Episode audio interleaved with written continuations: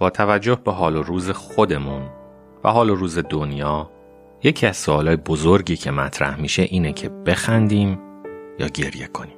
تاریخ فلسفه درباره این انتخاب دیدگاه جالبی داره. دوتا از بزرگترین اندیشمندان یونان باستان دموکریتوس و هراکلیتوس بودند.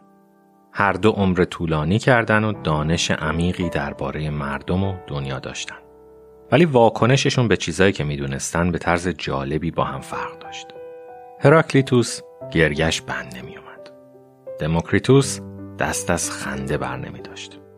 دلیل گریه هراکلیتوس واضحه. حیرت آور آدمی که چشمش به حقیقت وجود باز شده بتونه به زندگی ادامه بده. دلایل برای غم زیاده.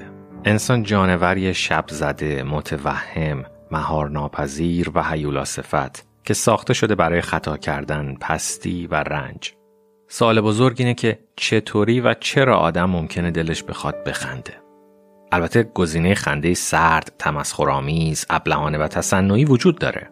ولی دموکریتوس اینجوری نمیخندید. از ته دل و با سخاوت میخندید. نه چون موقعیت ممتازش باعث شده بود با ساده لوحی ملتفت نباشه اوضاع چقدر خرابه. خلق خوشش هزیانی نبود. خصلت اتفاقی ذات و سرشتشم نبود. دموکریتوس به سبک خاص تحسین انگیزی میخندید. چون جور خاصی درباره دنیا فکر می‌کرد. عمیقا واقع بین بود. درباره گرایش بشر به حرس و آز، قتل و شهوت همه چیزو می‌دونست. متوجه بود که انسان همیشه در معرض تیر حوادثه. ولی مسئله تاریکی رو برای خودش انقدر خوب حل کرده بود و درکش از رنج و خطر اونقدر کامل بود که لازم نداشت مدام اینا رو به خودش یادآوری کنه تا حق مطلب ادا بشه. اینا براش حقایق پیشفرز وجود بودن. خوشخلق بود چون دیگه هر چیز خوب، شیرین و خوشایند که براش اتفاق میافتاد بلا فاصله جلوه می‌کرد و به چشمش میومد. تبصره رضایت بخش بر یک بیانیه ابتداعا سیاه.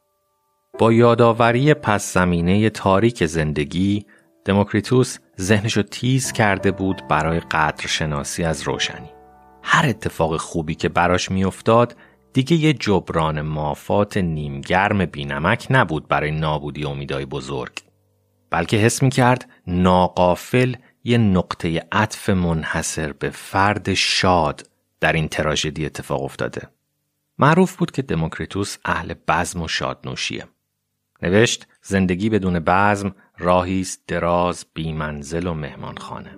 اعتقاد نداشت لازم همش غمگین باشه تا ثابت کنه که غم زندگی رو به رسمیت می‌شناسه. دستفشانی می‌کرد چون می‌دونست قبلا حق مطلب رو درباره غم به جا آورده و در آینده هم باز گزارش به غم روزگار میافته. دموکریتوس به دنبال نوعی طرب خردمندانه بود. طربی که اولش اعتراف می‌کنه بنیاد زندگی رنج و تلخیه. ولی از این اعتراف به عنوان کاتالیزور استفاده می‌کنه تا آدما بیشتر با لحظه های زیبا و لطیف زندگیشون درگیر بشن. مثل آدمی در جزیره ابری انگلیس که شیره روزای آفتابی آخر تابستون رو می‌کشه. یا یه اعدامی که شام آخر رو درست مزه می‌کنه قبل از اینکه جلوی جوخه آتش بیسته. دموکریتوس استاد این حالت ذهنی بود.